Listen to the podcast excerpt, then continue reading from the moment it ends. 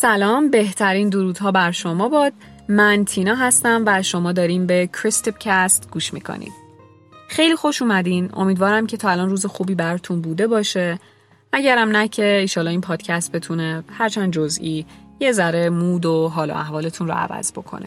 همونطور که از عنوان پادکست مشخصه موضوع بحث این قسمت هست دنیای مطلوب یا اصلی و انگلیسیش Quality World.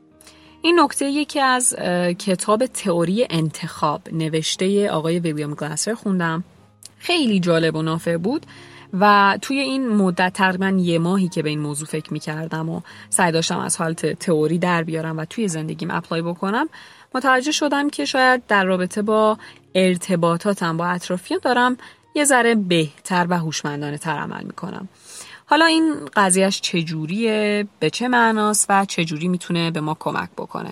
شما این دو دسته از آدم ها رو در نظر بگیرین.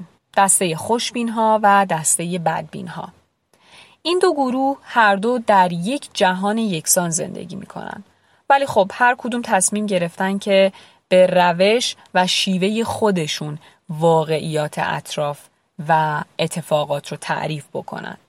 حالا من کاری به این قضیه ندارم که اگه شما مثبت فکر بکنی خوشبین باشی زندگی بهت مثبت پس میده یا حالا برعکس موضوع بحث ما این نیست و شایدم من به اندازه کافی اطلاعات نداشته باشم اما ترجیحا نمی‌خوام موضوع رو به اون سمت منحرف بکنم چون که از موضوع اصلی دور هست. بنابراین ما نگرش های متفاوتی به زندگی و دنیا داریم. اما خب این رو هم توی پرانتز بگم که در کنار بینش های متفاوت ما ادراکات مشابه زیاد هم داریم. که اگر اینجوری نبود ما اصلا چطور می‌تونستیم با هم کنار بیایم؟ چطور می‌تونستیم با هم زندگی بکنیم؟ شما یه سیاره ای رو در نظر بگیر که یه گروه آدم هستن که کلا احساس احساس ناراحتی نمی‌کنن. یعنی پروگرامینگ ذهنشون یه جوریه که حتی اگه محرک ناراحت کننده مثل مرگ عزیزان مثل برشکستگی اینجور چیزا براشون پیش بیاد عملا هیچ احساسی ندارن چون که اینجوری طراحی نشدن. حالا دسته دوم آدمایی هستن که نه خب عادی و نرمالن مثل ماها غم و غصه دارن گریه می‌کنن و ناراحتی می‌کنن بابت چیزهای مختلف. حالا شما تصور بکنین که زندگی چقدر فاجعه بار میشه توی این دنیا چون که گروه اول عملا هیچ ایده ای ندارن که با کارهاشون با ظلمهاشون و در کل هر فعالیتی که می‌کنن چقدر می‌تونن به طرف مقابل آسیب بزنن. و قطعا ما این ادراکات مشابه رو داریم که تونستیم با هم کنار بیایم و خب شاید از اون سیاره ای که الان براتون تعریف کردم خیلی خیلی وضعمون بهتره. شاید عالی نیست ولی به هر حال خیلی بهتره. بنابراین ادراکات مشابه هم کم نداریم. ویلیام از این نکات به عنوان یه مقدمه استفاده می‌کنه و خود خود جلو میره و به قضیه دنیای مطلوب نهایتا می‌رسه اینجوری هم ارتباط میده که اگه ما نگرش های متفاوتی داریم به این خاطره که دنیاهای مطلوب متفاوتی داریم دنیای مطلوب چیه؟ طبق کتاب دنیای مطلوب ما دنیای ذهنی و ابسترکت و انتظاییه که ما توی ذهنمون داریم و تقریبا یه مدت کوتاهی بعد اینکه به دنیا میایم و کم کم احساس ها رو می‌شناسیم و علاقه مندی هامون رو انتخاب می‌کنیم این دنیا هم در ذهن ما بزرگ و بزرگتر میشه. حالا طبق کتاب سه تا مقوله اصلی هر دنیای مطلوب این موردهایی هست که می‌خوام بهتون بگم. اول اینکه افرادی که ما اونها رو دوست داریم و خب از بودن و تایم گذروندن با اونها لذت می‌بریم. دوم ما چیزهایی رو که لذت می‌بریم از انجام دادنشون تجارب مختلف و چیزهایی که می‌خوایم داشته باشیم رو توی این دنیا قرار میدیم. و سوم هم نظام ها و حال افکار و اعتقاداتی که توی زندگی ما حاکمن چون ما اونها رو درست و عادلانه پنداشتیم و تصمیم گرفتیم که توی زندگیمون هم اون رو پیاده بکنیم. بنابراین کل دنیای مطلوب رو بخوایم به حالا صورت کلی توضیح بدیم همین میشه. حالا شاید خیلی جزئیات دیگه هم داشته باشه خیلی زیر مجموعه ها داشته باشه ولی یه دسته بندی کلی بخوایم بگیم همین سه تا مورد میشه. حالا همین دنیای مطلوب می‌تونه به نفع ما یا به ضرر ما کار بکنه. خب به حال وقتی که ما می‌دونیم که چه چیزهایی رو می‌خوایم مثلا دانشگاهی که می‌خوایم توش درس بخونیم یا فردی که می‌خوایم باهاش زندگیمون رو بگذرونیم یا افکاری که می‌خوایم خودمون داشته باشیم و همچنین به فرزندانمون همون رو آموزش بدیم. وقتی که اینا توی ذهن ما هست و ما این آگاهی رو نسبت به این قضایه داریم بهتر می‌تونیم تصمیم بگیریم که چه اهدافی می‌خوایم قرار بدیم. در واقع این می‌تونه به روزمرگی های ما به روتین ما جهت بده. اینکه من چه کاری می‌خوام بکنم و برای چی؟ برای چه هدفی در نهایت دارم این فعالیت ها و کارها رو انجام میدم. اما خب گاهن هم می‌بینیم که دنیای مطلوب می‌تونه اشتباه شکل بگیره می‌تونه به ضرر ما تموم بشه. به این صورت که ما افراد نادرست تجربه های ناپسندیده افکار و اعتقادات ناعادلانه و مواردی از این دسته رو توی دنیای مطلوبمون قرار میدیم و با شوق و اشتیاق می‌خوایم به اینها برسیم. در حالی که نه تنها اینها برای ما هیچ نفعی ندارن شاید حتی به ضرر ما هم تموم بشن پس پروسه شکلگیری دنیای مطلوب از اهمیت خیلی خیلی خیلی بالایی برخورداره. چون که هر چیزی رو که ما توی دنیای مطلوبمون قرار میدیم توی تمام ابعاد زندگی ما تاثیر می‌ذاره. اینجاست که ویلیام اولین نکته طلای خودش رو مطرح می‌کنه. میگه از اونجایی که پروسه شکلگیری دنیای مطلوب ما به روش های مختلفی اتفاق میفته و هر کدوم از ماها یه چیزی رو پسندیده می‌دونیم بنابراین احتمال اینکه توی ارتباطاتمون با یه سری مشکلات مواجه بشیم خیلی زیاده. چون به هر حال هر کدوم از ماها دنیاهای مطلوب متفاوت با کیفیت های متفاوت داریم. خب پس چاره چیه؟ اگر دنیاهای ما متفاوته و این باعث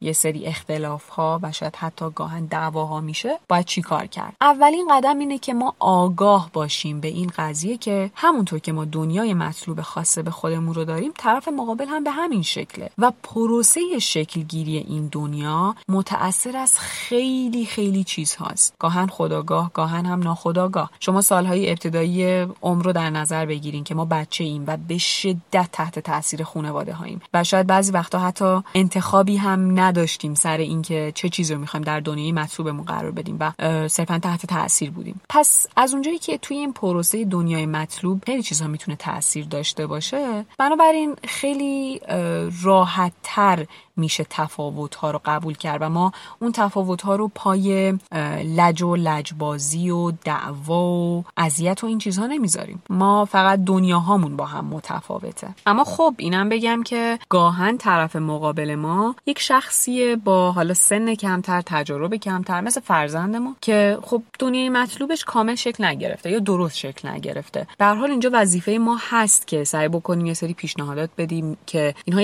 یه سری تغییرات بدن در ذهنیت هاشون اما شیوه انجام دادن این کار بسیار مهمه و معمولا هم به خاطر انتخاب روش نادرست می‌بینیم که هیچ نه تنها هیچ تأثیری نداریم بلکه باعث برانگیختن حتی تنفر هم شدیم در وجود طرف مقابل نسبت به خودمون. مثل خب دانش آموزان. دانش آموزان واقعا موارد استثنا پیش بیاد که به درس و مدرسه علاقه من باشن. و ما به عنوان بزرگترها به عنوان معلم والدین مدام به اینها فشار میاریم که تو باید درس بخونی تو باید آینده تو بسازی که خب اینها چیزهای بدی نیستن. اما برای یک نوجوان یا کودکی که هنوز دنیای مطلوبش پر از چیزهای غیر منطقی به حال به اقتضای سنشون. واقعا این هیچ معنایی براشون نداره وقتی که ما بگیم درس بخون. بنابراین باید از شیوه های دیگه وارد بشیم. شاید حتی ما باید این قضیه دنیای مطلوب رو براشون شرح بدیم که من می‌دونم که دنیای تو با دنیای من فرق می‌کنه و ممکنه چیزایی که تو اونها رو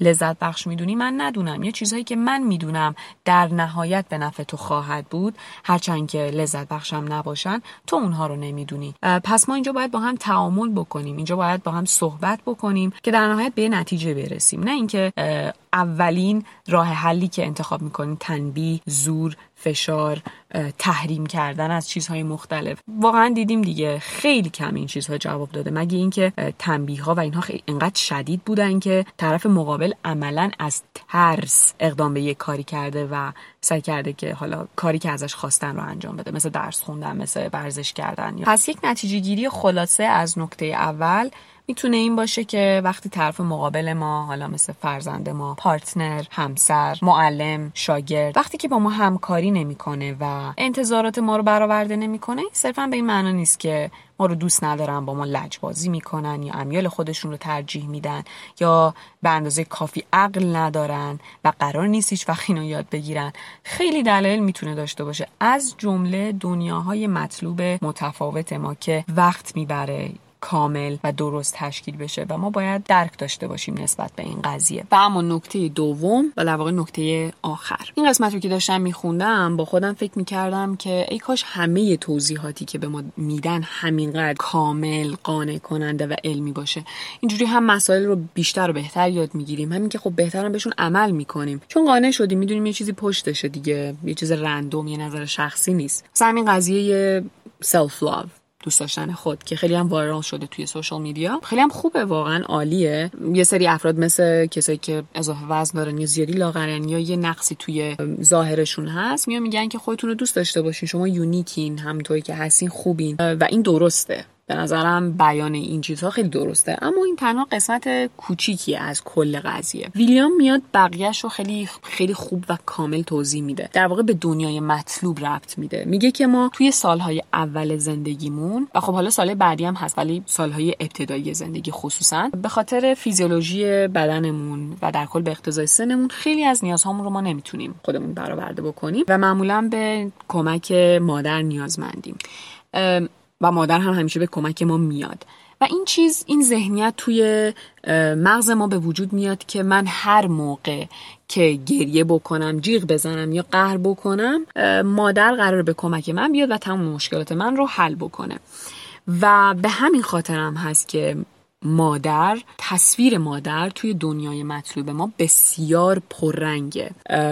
چون همیشه کسی بوده که حال بد ما ناراحتی های ما رو رفع کرده. اما این می‌تونه یه جورایی مزر باشه. از این جهت که ما وقتی سنمون بالاتر هم میره باز فکر می‌کنیم به همون جهت می‌تونیم بقیه رو کنترل بکنیم. با قهر کردن با کنترل کردن اونها می‌تونیم همین جوری نیازهامون رو برآورده بکنیم بدون اینکه به اذیت بیفتیم. و اما چیزی که ویلیام پیشنهاد میده اینه که ما گاهی وقتها بچه هامون رو توی موقعیت های قرار بدیم که خودشون مجبور باشن پاشن و مشکلشون رو حل بکنن. چون وقتی که این کار رو می‌کنن و در نهایت موفق از اون قضیه بیرون میان خودشون تصویر خودشون توی دنیای مطلوب پررنگتر میشه. و این قضیه رو باور می‌کنن که خودشون به تنهایی می‌تونن مشکلاتشون رو حل بکنن بدون نیاز به دیگری. و این خودکفایی توشون به وجود میاد. و وقتی که شما تصویرتون پررنگتر میشه توی, توی دنیای مطلوب و خودتون رو بیشتر دوست دارین این همون به همون قضیه سلف لاو در نهایت منجر میشه. و از اونجایی که خودتون به کمک خودتون اومدین هم خودتون رو بیشتر دوست دارین بیشتر هم به خودتون اعتماد دارین. و صرفاً به کمک کسی نیاز نیست. این کل چیزی بود که من یاد گرفتم و تونستم توضیح بدم. اما خب قطعا خیلی نکات دیگه هم تو کتاب هست که می‌تونیم بریم بخونین. شاید اگه من دو تا نکته بیرون کشیدم از این مطلب شما سه تا نکته چهار تا نکته هم یاد بگیرین. باز اسم کتاب رو تکرار می‌کنم. تئوری انتخاب نوشته ویلیام گلاسر ترجمه علی صاحبی. چون یه سری ترجمه های دیگه هست که ظاهرا طبق چیزی که من توی مقدمه خوندم این ترجمه بهترینه. چون که هم خود دکتر تایید کردن اینو همین که آقای صاحبی از شاگردان ایشون بودن. همین امیدوارم که نهایت استفاده رو برده باشین. این رو هم به خودم هم به شما یادآوری می‌کنم که نکات رو فقط نشنویم و فقط یاد نگیریم. سعی کنیم اون رو توی زندگی هامون هم پیاده بکنیم. خیلی ممنونم که تا اینجا همراهی کردین و اگه صحبتی، نقدی، نظری چیزی داشتین می‌تونیم از طریق تلگرام با هم ارتباط بگیریم. و تازه بیشترم یاد بگیریم چون من معتقدم کلا کارهای گروهی خیلی بهتر از کارهای انفرادیه چون که به حال فکرها روی هم میره و می‌تونیم از زاویه های مختلف به یک موضوع یکسان فکر بکنیم. همین بیشتر از این سرتون رو در نمیارم. روز یا شب خوبی داشته باشین و خدا نگهدار.